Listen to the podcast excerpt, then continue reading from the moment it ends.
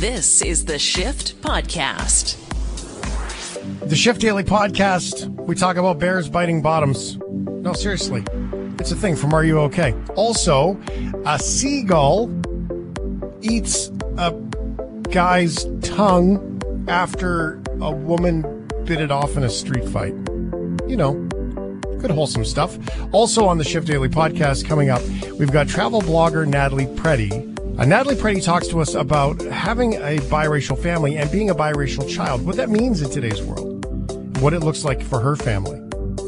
Sir Christopher Gilbert joins us on the show as well.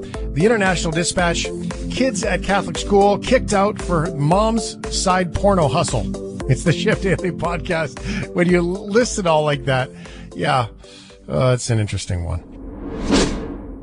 Maddie, I think we need to check in on the moon dial because uh, good news in the form of Are You OK time. What do you think? Uh, yeah, let me uh, see what's happening here. Uh, here goes. Moon dial, moon dial, moon dial. All right, come on. I'm ready. to get- Let's do We it. need to get you a kazoo. That's good. oh, that that would sound horrible on AM radio, but I'm all for it. All Yes. for it. Are you okay? Aaron says, I usually listen to the show on 630 CHED, but after the game, I switch over to CHQR or CJOB. Don't really want to miss you guys. Thanks, Aaron. That is nice. That's the glory of uh, the prairies, eh? In Canada flatland in the wintertime with AM radio. we basically reach Russia. Yeah, you can you can basically get get any radio station out there. I love it. Okay, anyway, sorry, distraction. Uh, are you okay? Are you okay with rink side interviews? Um, I'm not up in my sports. So what is like? Is it just they're interviewing a player, or they're interviewing a coach, or what's going on here? Either or. Yeah, either or. I would say It can generally be they're a waste of time. truly magical thing. Uh, yeah, but you get those moments, right? Nine times out of ten, it's oh yeah, we got to get the puck in deep. You know, we got to get more shots. I think the boys are doing all right there. Blah blah blah. It's nine times out of ten, but sometimes there's just this moment that makes you feel it was so good because it's so stupid or so funny, or the player just breaks out and does an insanely accurate retelling of the game out of nowhere. So it's fun to watch and see what happens. Yeah, it's like classic Don Cherry though. It's like, you know, the secret of the game here is uh, you got to get more pucks in the net and score more goals than the other team. Sort of Don Cherry. Be a good thing, right? Canadian kid. Be a good Canadian kid. Um, okay, so David Pastrnak just wanted to dance with his friends. How's that for a lead in? The Bruins forward notched a hat trick Sunday in Boston's 7-3 rout of Philadelphia Flyers. Lake Tahoe is part of the outdoor series. Pastrnak's impressive performance earned him an interview with the NBC sports crew after the game.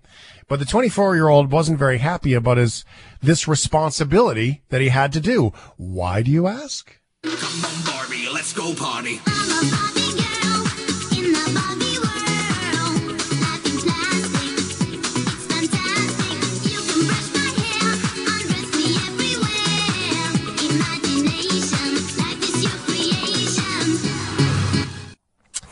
Come on, Barbie, let's, go, party. So he was listening to Barbie Girl and rocking out. The Bruins went all out with the 90s look before the game.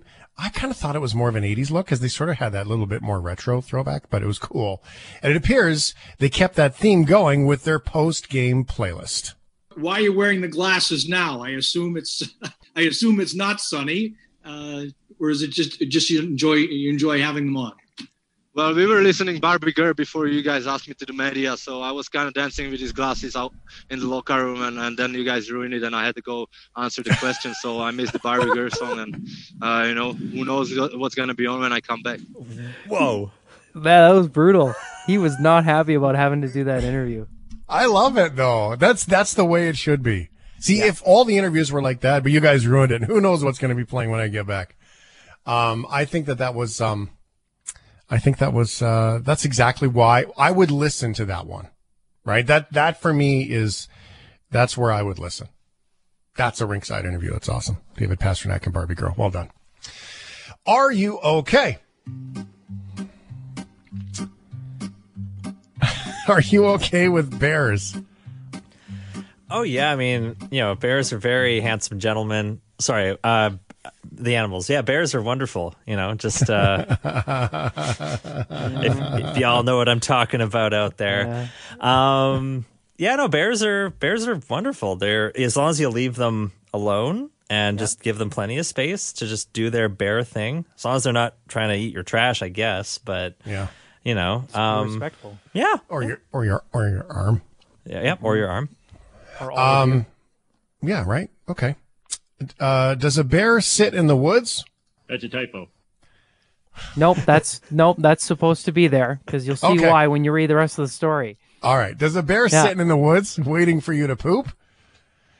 Um, an Alaska woman learned the answer to that question the hard way last week when a bear bit her bum from inside an outhouse toilet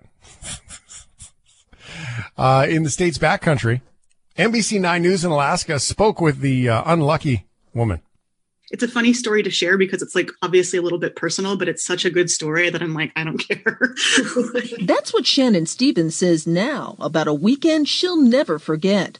On Saturday, Shannon was camping with her brother at his yurt near Chilkat Lake in Haines. She made a trip to the outhouse sometime after dinner and discovered she wasn't alone. Went into the outhouse, um, sat down on the toilet, and immediately something bit me. That's right, bit her right on her bottom. Shannon's screams brought her brother running to the outhouse to see what was going on. I asked, What bit you? And she said, I don't know. And then uh, I asked, Well, where is it? And she said, It's down in the hole. And uh, I'm like, Okay, I'm gonna I'm gonna open the lid and see what's down there. And so I grabbed my headlamp and I opened the lid, and right there is a, a big bear face just staring back at me, a cinnamon colored bear face, um, which I was not expecting to see. I would I like to just say, um, if the bear's in the outhouse, it's probably just a brown bear. Oh. Oh boy, it's too bad it bit her in the back country though. That sucks. Shannon says she learned a valuable lesson about watching her butt in the backcountry, especially when it comes to using the toilet. I'm definitely going to look down in the hole next time, she said, which is even worse. Don't look down the hole. No one 'Cause does if you that. look in the hole of the outhouse, you're never going to use the outhouse. uh, we have time for this one? Oh, this is a good one. We're going to save this one for after the break, I think. Yeah, Yeah, because do it Um, when we come back. Yeah. yeah, we could. Yeah, we're going to. Go ahead, Maddie. Sorry, didn't mean to step on you. No, we, we could kill time for a minute doing something. Yeah. Um, We got a lot of bear puns. A lot There's a of lot of people just texted in bear puns. bitter on the bare bottom, it was grizzly. that lady needs to grin and bear it. that's yeah, that's pretty good. A bear biting a bear, what a bummer. oh, you guys are funny. Um, Troubles a brewing down at the outhouse. that's my favorite. That's really good. Genius.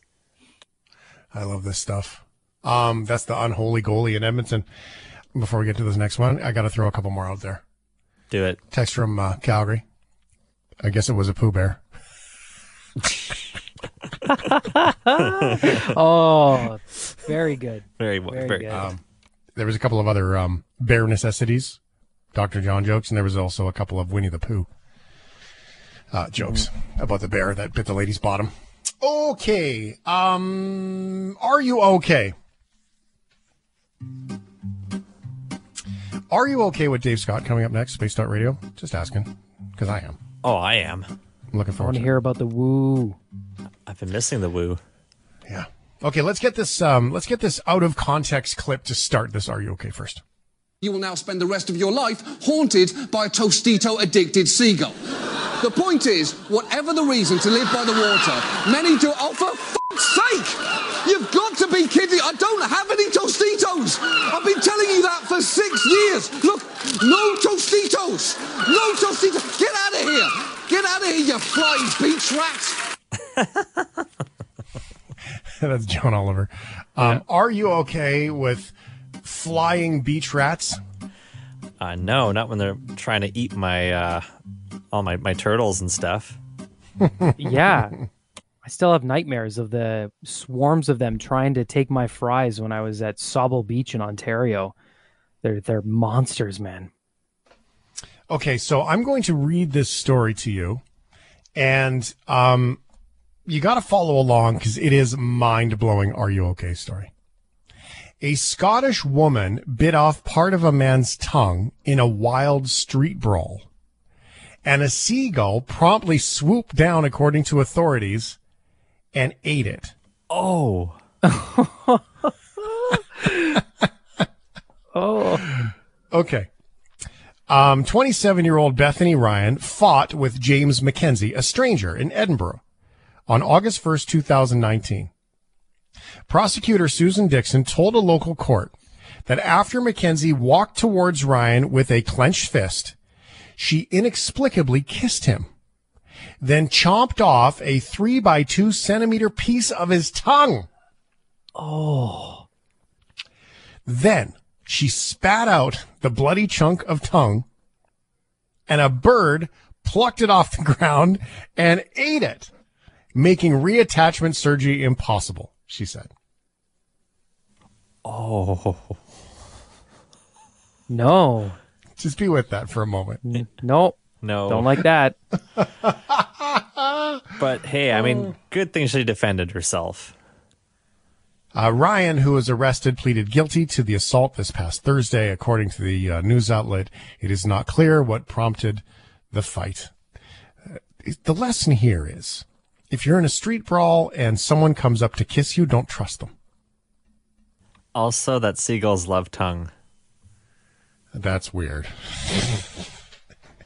The seagull's going to be looking around that street for the next six years. All right, where can I get more of that tongue? Hey? And then we're going to have to get cow tongue and throw it out to, because it'll never, ever forget where it got the food. Can you get a trunk tongue transplant? Could you do that? No. I wonder if they'll like shrink his tongue, you know, like they'll use surgery to like collapse in on itself where the chunk is missing. And now he's got a mini tongue. And then Three he has to centimeters by two again. centimeters is quite large, though. That's, uh, I mean, that's pretty big. that's really, really gross. Pretty big chunk of tongue. I can just like, How hard do you bite on that? That that that is an aggressive. That's what I was gonna say. This woman was angry. She's just like, "What do you think you're doing?" And then runs over and just yeah, And then gone. whoop, seagull. Pew, bye. man, oh man, Oh my lord! That You entire just hear- story. The second the tongue got picked up by the bird, you could actually hear the music that was going on, and it was just the Curb Your Enthusiasm theme. The second it picked it up. Oh my goodness! Blech. Ugh. What happened to your tongue? Seagull ate it. This is the Shift Podcast. so many conversations we've shared this month with friends, friends of the shift, uh, friends of mine, and I've been able to introduce you to, to many friends. Now, there's one lady that I met through the shift, and actually, it's her travel experience that that originally brought us together. Uh, Natalie Preddie uh, is in Ontario. Uh, she does lots of stuff on TV in Toronto, and you'll see her all over the place. Travel is not something that's really talked about a whole lot these days, but it's probably good timing, I would say. Uh, Natalie is a mom of an army of children. You're probably going to hear them in the background. We're, and this is the best. Um, we're, this is real life working from home. And what's going to happen is we're going to have conversations and there's going to be kids in the background. You, you turn into the dinosaur. okay.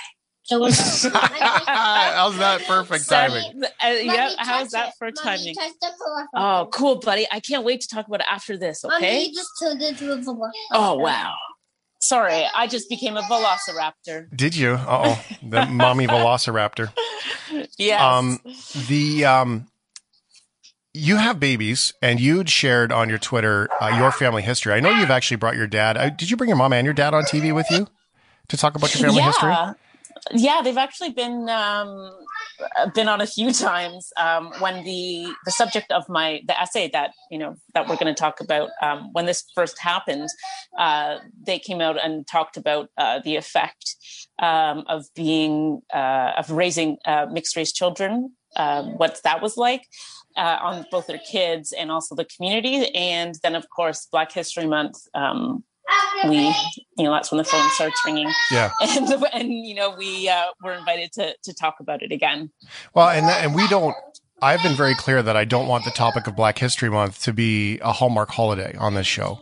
Yeah. the same time, though, uh, it is an important conversation. I think it's a bit of a free pass to flex the muscles, if you will, to work out the race conversation in ways that we we we may not have been comfortable with in the past. Because hey, look, just call it for what it is. Uh, it has been so taboo that to get it wrong that some people are even afraid to have the conversation. And and so I, I just thought we could sort of bring this up now. It is it is Black History Month. I don't want it to be the hallmark holiday by any means, and I don't Yeah. want it to be um, any of these things that that are you know a distraction from the real conversation. So maybe tell us about your um, tell us about your your family in particular and why this conversation matters to you because I know that you've shared a lot with Kamala getting voted down in the states too and the impact of that not only as a woman but with your family background. Well, yeah, yeah, uh, that was a very um, emotional moment for me. I, I didn't anticipate being moved quite so much when you know Kamala was um, sworn in as vice president. Um, but I, my dad's Jamaican, my mom is from England. They're both immigrants to Canada, um, and I am a uh, biracial woman who, depending on the season, can be white passing. uh, in the summer, I definitely can't. Well, you know, I still could be, but um, yeah, I'm, I'm white passing, um, and uh, and I feel as though um, for a lot of my life, you know, my parents always said, you know, you are you, you are, you are Natalie, you are great, you are made from love, you are love, you know, etc. Which is was always nice and something to come home to. But when I left the safety of my parents' home, um, it wasn't quite the same. So you know being being white i wasn't quite white enough to be completely white but not black enough to be completely black so i kind of lived in this limbo this um yeah this i kind of walked this i don't know through through a park uh, through a pathway completely blind. Um i i didn't know how i was supposed to be and it's nothing that i could ask my parents about you know? Um, my dad had his own experiences being black you know, in Toronto, um, with uh, police and with racial bias and with ignorance and you know, just just racism in general. He's dealt with a lot of it.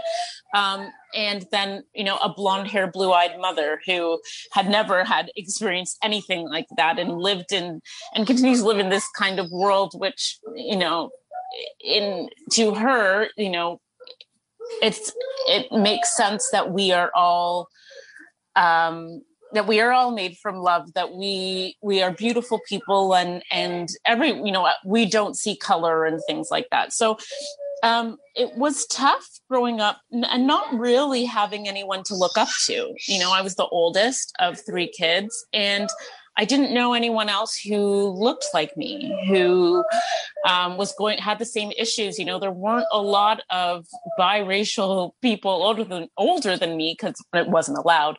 Um, but also, you know, I just I I wouldn't even know where to begin in finding them.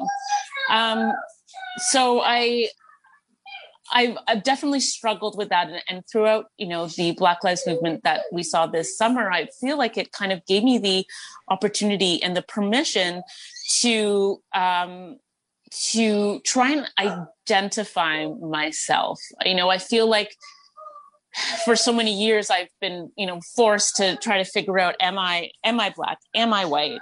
Um and it kind of gave me the chance to explore it further to speak to other people to meet other people who feel the same way even though it was virtually because of covid. I feel like i have been able to further understand what it means to be biracial and um, what representation means that there are people out there who still don't know who are struggling who are living in this limbo and they want someone they need someone to look up to someone to see someone who looks like them to understand um, the emotions that they're that they're dealing with um, about this lack of identity and um, and so I've been trying to figure it out. And part of my therapy, I guess you'd say, would be is speaking a lot about it um, through my blog, um, on radio, on TV. I've been on a few panels about it, and I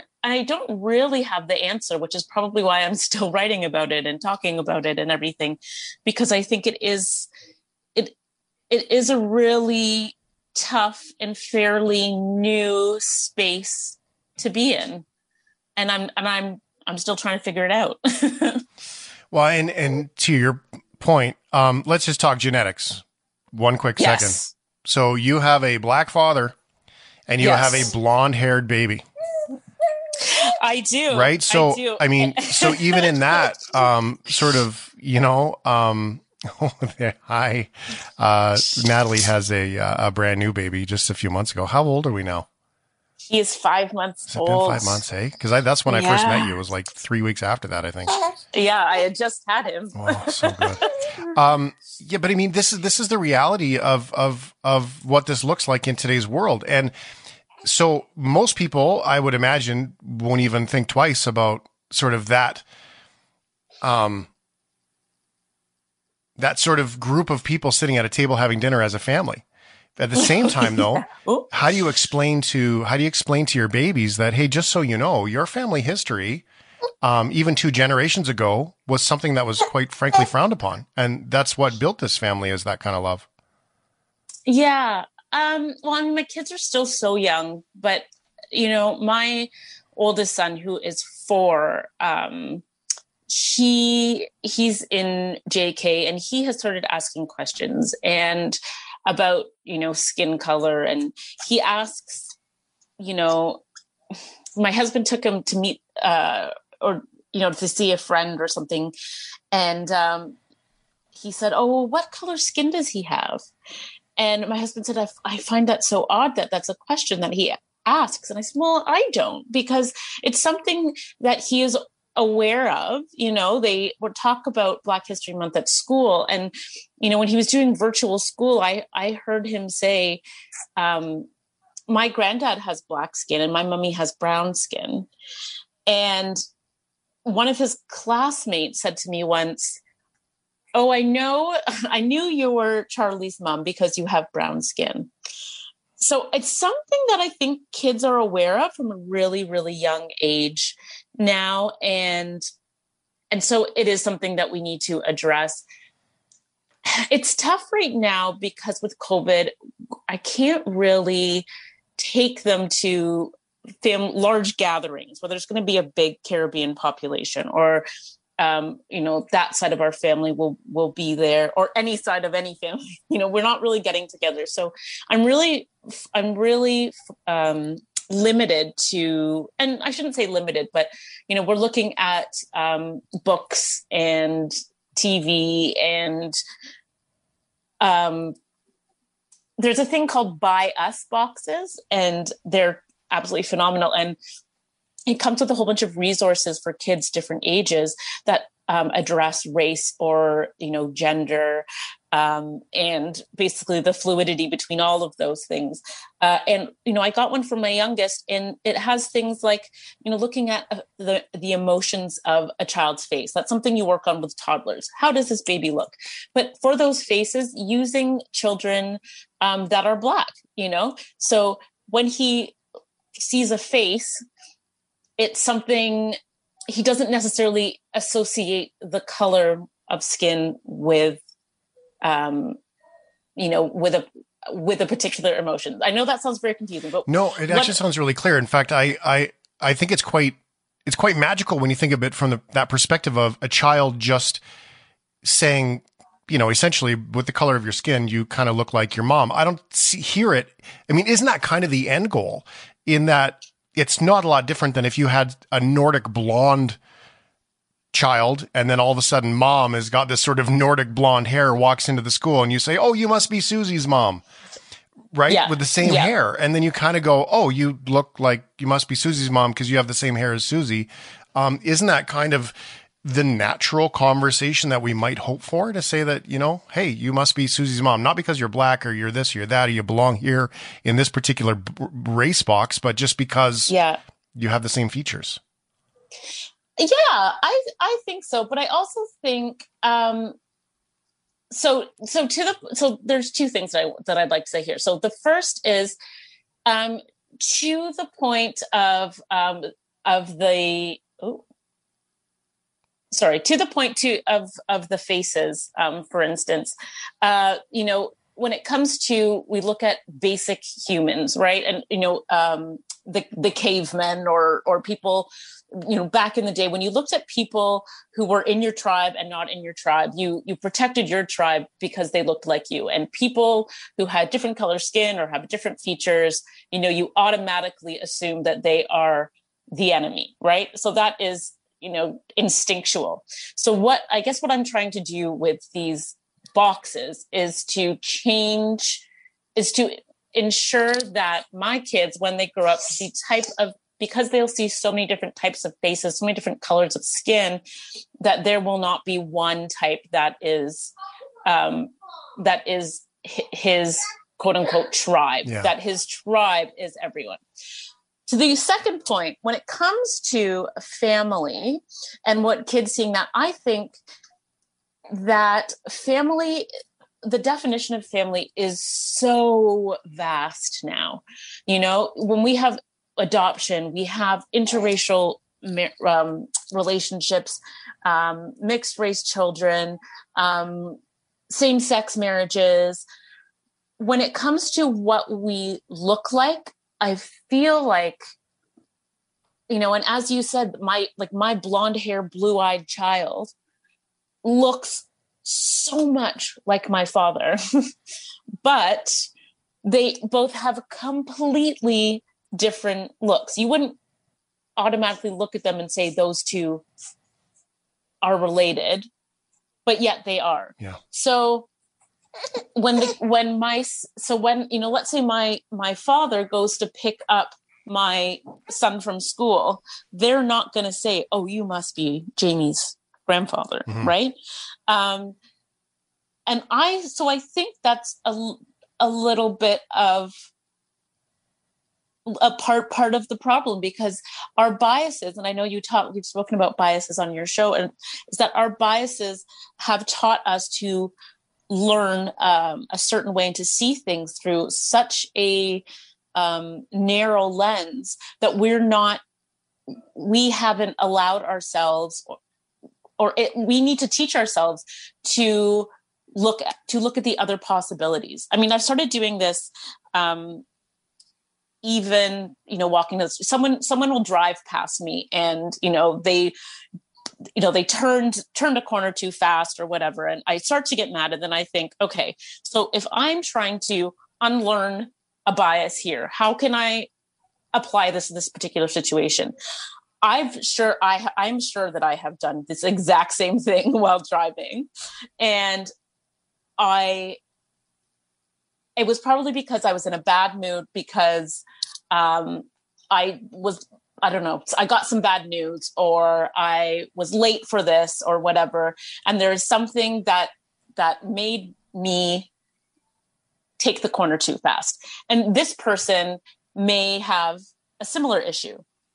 So it's forcing me, I for, I'm trying to force myself to unlearn the way that I would normally look at things and try to look at other possibilities. And I think that's what we need to do with with race. I mean with with race, with relationships, with families. And I think that's the goal is to assume nothing. Yeah. Yeah, and isn't it isn't that the confusion though when your when your dad holds his grandson and they look so incredibly alike but so incredibly not alike at the same time? Like maybe when their faces are, Yeah. you know, you get that photo where they're kind of snuggling and then you're like, "Oh man, you look so much like your grandpa." But then you then at the same time you get that pickup from school and Yeah. and then you get that that question. I mean, bias is bias has a place, right? Bias does have a place. It keeps us safe, right? Like, I mean, there are pieces of, course. that puzzle that, you know, are you a threat to me? It's just that it's our nature to, to, uh, do threat analysis first. And, Yes. um, you know, that's kind of like trying to uh, tell your dog not to walk in a circle before it lies down on its bed. it's deeply woven in its DNA to do that, even though it doesn't need to do that anymore. Yes. Um, so it's not an easy. I, I only. I'm not making that as an excuse. I'm just saying that. No, no. We have to acknowledge the fact that some of these things are also deeply woven um, inside humans. Um, Mhm. Now, if anybody can overcome it, I would like to think that we can. What are you excited about though with your kids? I mean, you've got. I mean, first of all, you're just outside Toronto, so you know Jamaican population in Toronto. Because I know that uh, some of my friends that are from Jamaica that uh, have even moved back to Toronto from Calgary just to be around family and community. Um, Mhm. It's such a big community there. And then yet, if the future of the Jamaican community in Canada starts to look like your family, that's pretty cool. I mean, what are you excited about? Well, I mean, Jamaica itself is a such a melting pot. I mean, that's what I love about Jamaica, and I feel like when we're in Jamaica, we ha- we get less looks than we do in Canada, um, because you know you have lots of different shades of and you have chinese jamaicans and german jamaicans and um you know jamaica itself is just there are just so many so many cultures. My mom calls my dad which um, uh, 57 varieties she says he's just he's a bit of everything. Um, so i'm excited um i'm excited to see this continue. I'm excited that my kids are going to be able to um to be part of okay guys just wait one second. Mom. uh, mom. Um, i'm excited that they're that they are part of such a unique culture um, that they are so diverse that they get to say yes my granddad is is black and my grandma is blonde. And then you know my husband's side is as well you know his father is polish. So you know they are very mixed up and i think that's the future. I think in the future you know we see so many different cultures and religions and and um and and races mixing and we're learning so much more about other people and um, other other cultures. And you know that in turn makes us um, better people you know when you know i think you know it does have something to do with travel as well because i i think that you know the more we travel the more we connect with other people um, the better you know the more um, aware the more aware we are the better sorry my kids are okay we're okay As long as you Um, don't the- smell smoke, you're good. as long as you don't smoke smoke no one's crying um no so i feel like you know the more we travel the more people we meet the more we understand about the world the better um, global citizens we are. And you know the better decisions we can make and the better that we can help other people. So i think that with my kids i'm excited that they're going to be you know little packages of diversity you know that they are going to be able to well they they are they are emulating what it means to be a global citizen and i hope they continue to do that and i hope they use um, their connection to so many different backgrounds to make the world a better place and i know that's very like existential but you know i really really hope that they they explore all of these connections and they see how exciting and vast and interesting the world is and they're able to connect with people and places and make them better Yeah, I um I love it. I I think it's absolutely beautiful, and I mean, as a person that subs- subscribes to the belief that everybody is incredibly powerful, I you know I see that that storyline as being very very powerful. Um, and and also to acknowledge you. I mean, taking a stand in this is is is quite powerful. Um, and be able to do that. I also want to thank your husband who popped in the background there, and he's trying to he's trying trying to herd the cattle there, and babies all over the place. So. Um, oh yeah um, it's a zoo thank you so much for the time. Um, you know, Natalie Preddie, you see her doing travel blogs and all this stuff too, but I, I think that we just learn, I learned so much more, right? When, when we just have the conversations and speak to it frankly and not worry about getting it wrong because we know that we're all on the same page of that power, that love that you speak of. Um, and existential is cool with me. So, why thank you Uh, thanks for spending the time. I appreciate it. And so we didn't even really get to talk too much about the essay that you wrote. So I mean, let's come back on and let's do that again here in a few weeks and and um, and get more in- into what you're creating around this um, and around the babies and how how it is that as a uh, a woman with your family background. Um, how do you teach kids today in this world to be celebrate the family background and be patient and forgiving of those who just don't know it? I'm working on it. Isn't that the case? It's a work in progress. yeah. Such is all life. work in progress. Thank you, Natalie. Yes. Thanks very much. It's the Shift Podcast. Doug says, Hello, Sir Christopher. So good to hear him safe. I'm assuming from the earthquakes. Uh, is he still stretching his knuckles on the wrong side of Tokyo? Sounds like a good cue to get started with the International Dispatch. Welcome to the International Dispatch from our world citizen. Live from Japan, New Zealand's Chris Gilbert. Now, Chris Gilbert was going to be on the show last week, but he lost his voice, which is hard in radio. So, uh, can we? Are you, the earthquake was okay. You're okay. You didn't get sh- shook up. Everything is okay. There is no cause for alarm. I am in a secure location um, in my panic room where I've been for about two weeks now. Nice. Um, but no, it, it was, um, well, I think it was like a Sunday evening. And uh, uh, yeah, just it's one of those ones, one of those earthquakes that you heard coming. And when, and when you hear them coming, you know, you hear a bit of a rumble in the distance. You're like, oh, this is going to be, usually that means it's going to be a bad one. Um, and it lasted for a lot longer than most earthquakes I've been in. I would say it's probably the second biggest earthquake I've been in. Um, The biggest being uh, Christchurch 2011, which had its uh, 10 year anniversary two days ago. Um, Oh, wow. So I was in Christchurch for that earthquake. But yes, no, um, everyone's okay. I'm okay. The house is okay. Uh, and uh, thankfully, um, the Fukushima Daiichi nuclear power plant is still broken. So, So good. yeah. Too bad Yeah, I didn't to shake it here. back to fixed. Hey, kind of like getting struck by lightning twice, you know? twice. Yeah, just kind of undo it. If you don't know, uh, Sir Christopher Gilbert, part of the show, has been part of the show uh, last summer. He was producing the show, and he moved to Tokyo, and he joins us now with the International Dispatch. Uh, it's great to see your face. I'm glad you're feeling better. Um, where are we going to go with the International Dispatch today? Uh, today we're in America uh, because America.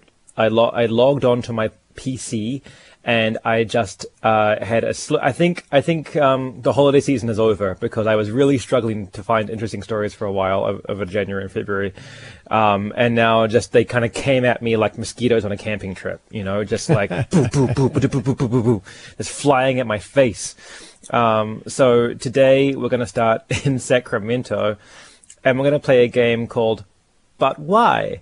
Um, where I, I I read the headline and I want all uh, you all three of you, Matt, Ryan, and and Shane, to say but why at the same Okay. time. Okay. Um, All right. d- Do we need a practice run, or do you think you've got it? Let's well, if we do it, like we could do like, but why? That doesn't work. Either way, Yeah, we it's- got a delay. Either way, it's going to be delayed.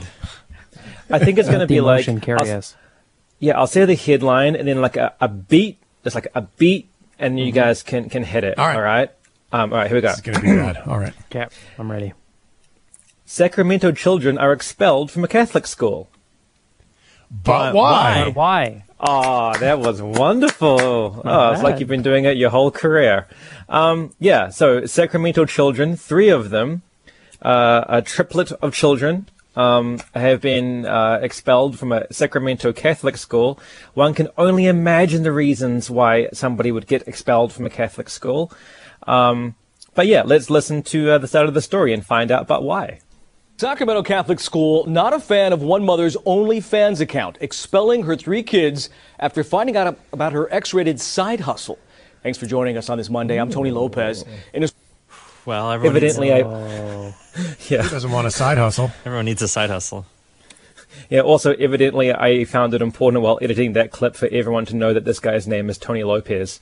Um, so that's just my poor editing skills there. Um, but yeah, so an, an, an, an X-rated side hustle um, on her OnlyFans account. Um, I don't think which that's a just side like- hustle. It's probably a. It's a. I don't know.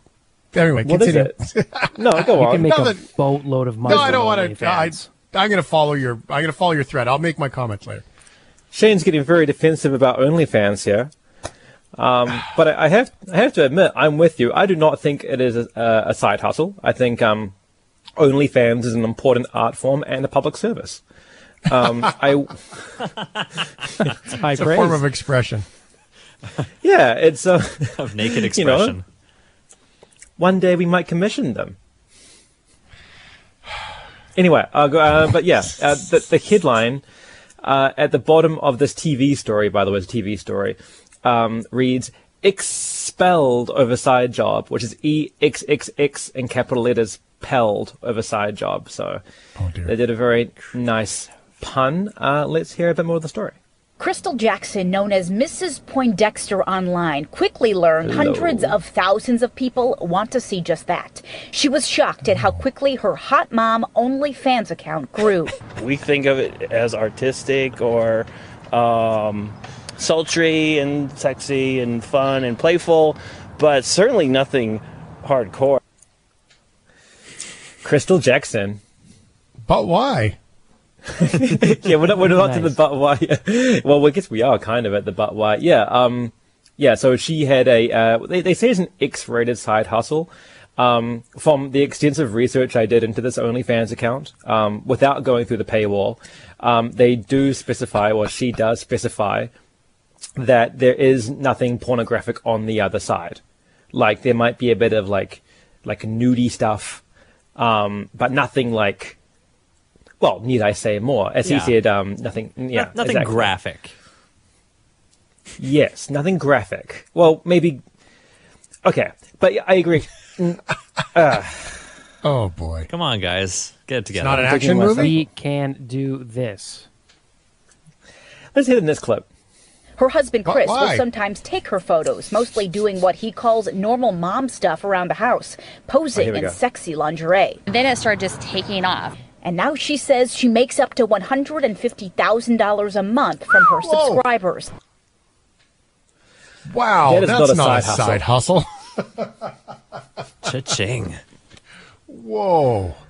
A hundred and fifty thousand a month in hot mom nudie pics. Um, that. Think anybody would be interested in watching radio people sit around a studio on Uh, OnlyFans? I can wear a tight you, t-shirt if you want. Mm-hmm. Yeah, we can.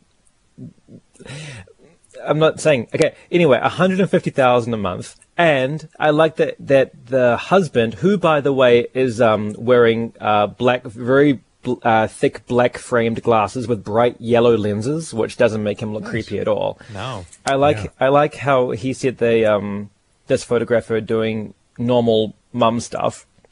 This normal mum stuff includes um uh, smiling at the camera on all fours, wearing red lingerie, devil horns, and holding a red toy pitchfork. Um, that could be a normal day. Yeah.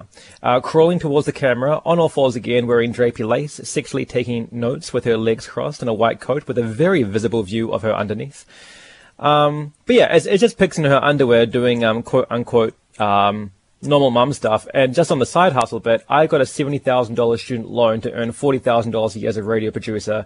And she's just like, hey, look, bang, boom, $150,000 a month just by being me. So I think that is a legitimate career choice. But why? But why? Well, let's find out. Crystal says last summer a group of moms from her kids' Catholic school, Sacred Heart Parish, started a crusade to get her three boys under the age of 12 kicked out of school. At one point, sending anonymous envelopes of her photos to the school. All these women are talking about you. And it worked. Two weeks ago, Crystal was removed as the second grade room mom. And just last night, the Jacksons got an email from the Sacred Heart School principal stating her adult website is in direct conflict with the school's philosophy and they must find another school for her kids immediately. They wanted my kids removed from school. And they were successful in the very end. So, okay, if they're sending pictures to the school, that means somebody's a subscriber. Exactly. Oh, okay, we've got a couple of clips left, but do you want me to reveal my grand theory about all of this? Sure, please. Yeah, but why? So, first of all, I have a question for you. But first of all, what is a room a room mom? What's a, a the second year Well, room mom? Do you guys have that room sounds moms? like a theme for an OnlyFans account, frankly. I, I just I just want to confirm room mom. Is that No, that's the word? Room room. You know, you have like a home teacher, I guess, wh- who Yeah. is like your main teacher. It sounds like they have a home mum, but it's at school, so it's a room mum. But Oh, yeah. I was wondering if you guys knew what it was. No, I maybe like a class, a teacher's It is helper, a, maybe. a female volunteer, Ah. often the mother of a student, who assists an elementary school teacher as by working with students who need extra help. extra help.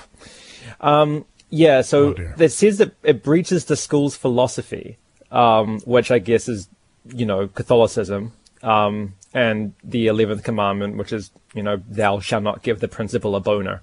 Which means, you're right, Shane, somebody was looking at the pictures. So my grand theory about all of this, and what I think definitely happened based on no evidence, is that a bunch of mums um, were like found out probably that their husbands were looking at little Timmy, Jimmy, and and Bimmy's sexy mum online, Right. and they were like, "Whoa, you know, like little Nathaniel's friend, one with a hot mom, she's got an OnlyFans account," and a whole bunch of other mums found out about this.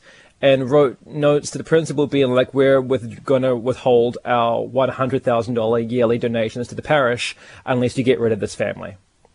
Right. So I think on the surface it sounds like, oh, this is not very Catholic, la la la. What it really is that a whole bunch of um, a whole bunch of dads were getting red hot about this lady, and a bunch of other ladies were like, mm mm mm, that's not on. You all got to go.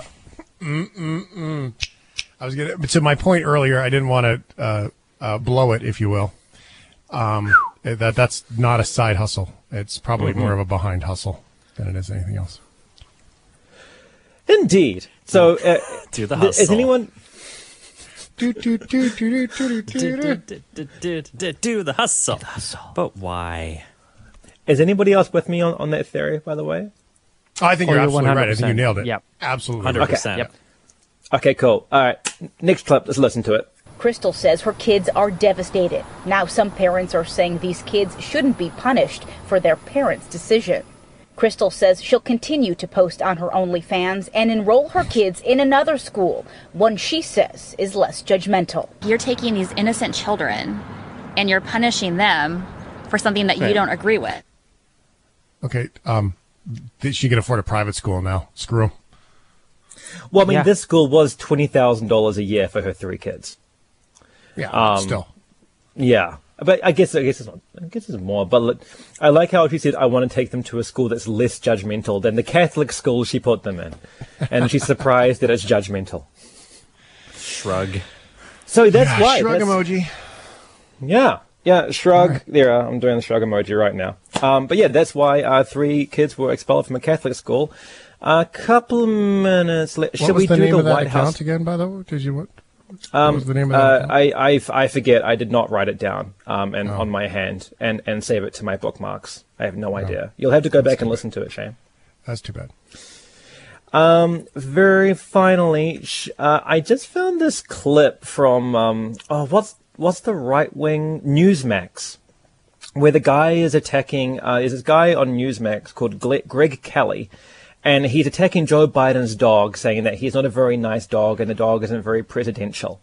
Um, and it's very ridiculous. Let- yeah, it's it it's it's a German Shepherd. It is a beast of a dog. Um, so let, let's listen to what uh, Greg Kelly has to say about this. Did you see the dog? Let's get, I want to show you something I noticed. Doesn't he look a little uh little rough? I love He's a dog. dogs.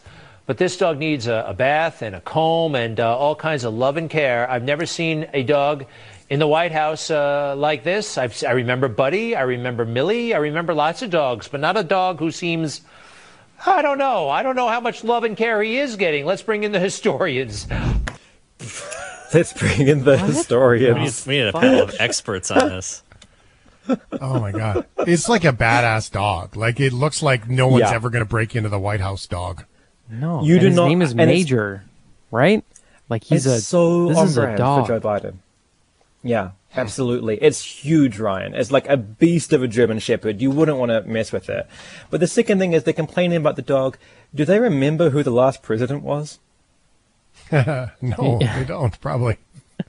They're complaining about a dog in the White House, saying that it's unclean, that it's dirty, and it's like my image of like what the Oval Office must have looked like, uh, you know, like at the beginning of January this year before Biden moved in.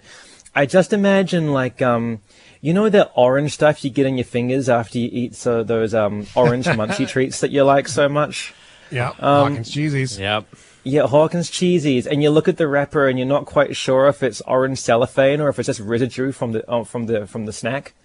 I just imagine all of the curtains, all of the white leather, everything in the Oval Office just covered in like that smeared dust um, Yeah. from That four and years of cheeseburger Trump. wrappers.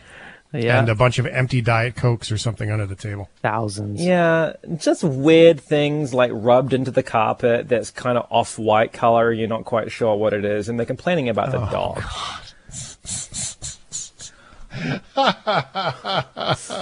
All right. All right.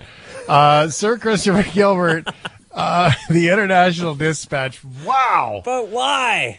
But why? Um, You're welcome. Thanks, brothers. Great to see your face. Yeah, it's good to be back. I'll see you guys again next week. We'll see you again next week. Uh, Chris Gilbert, International Dispatch. It's the shift. I can't believe that.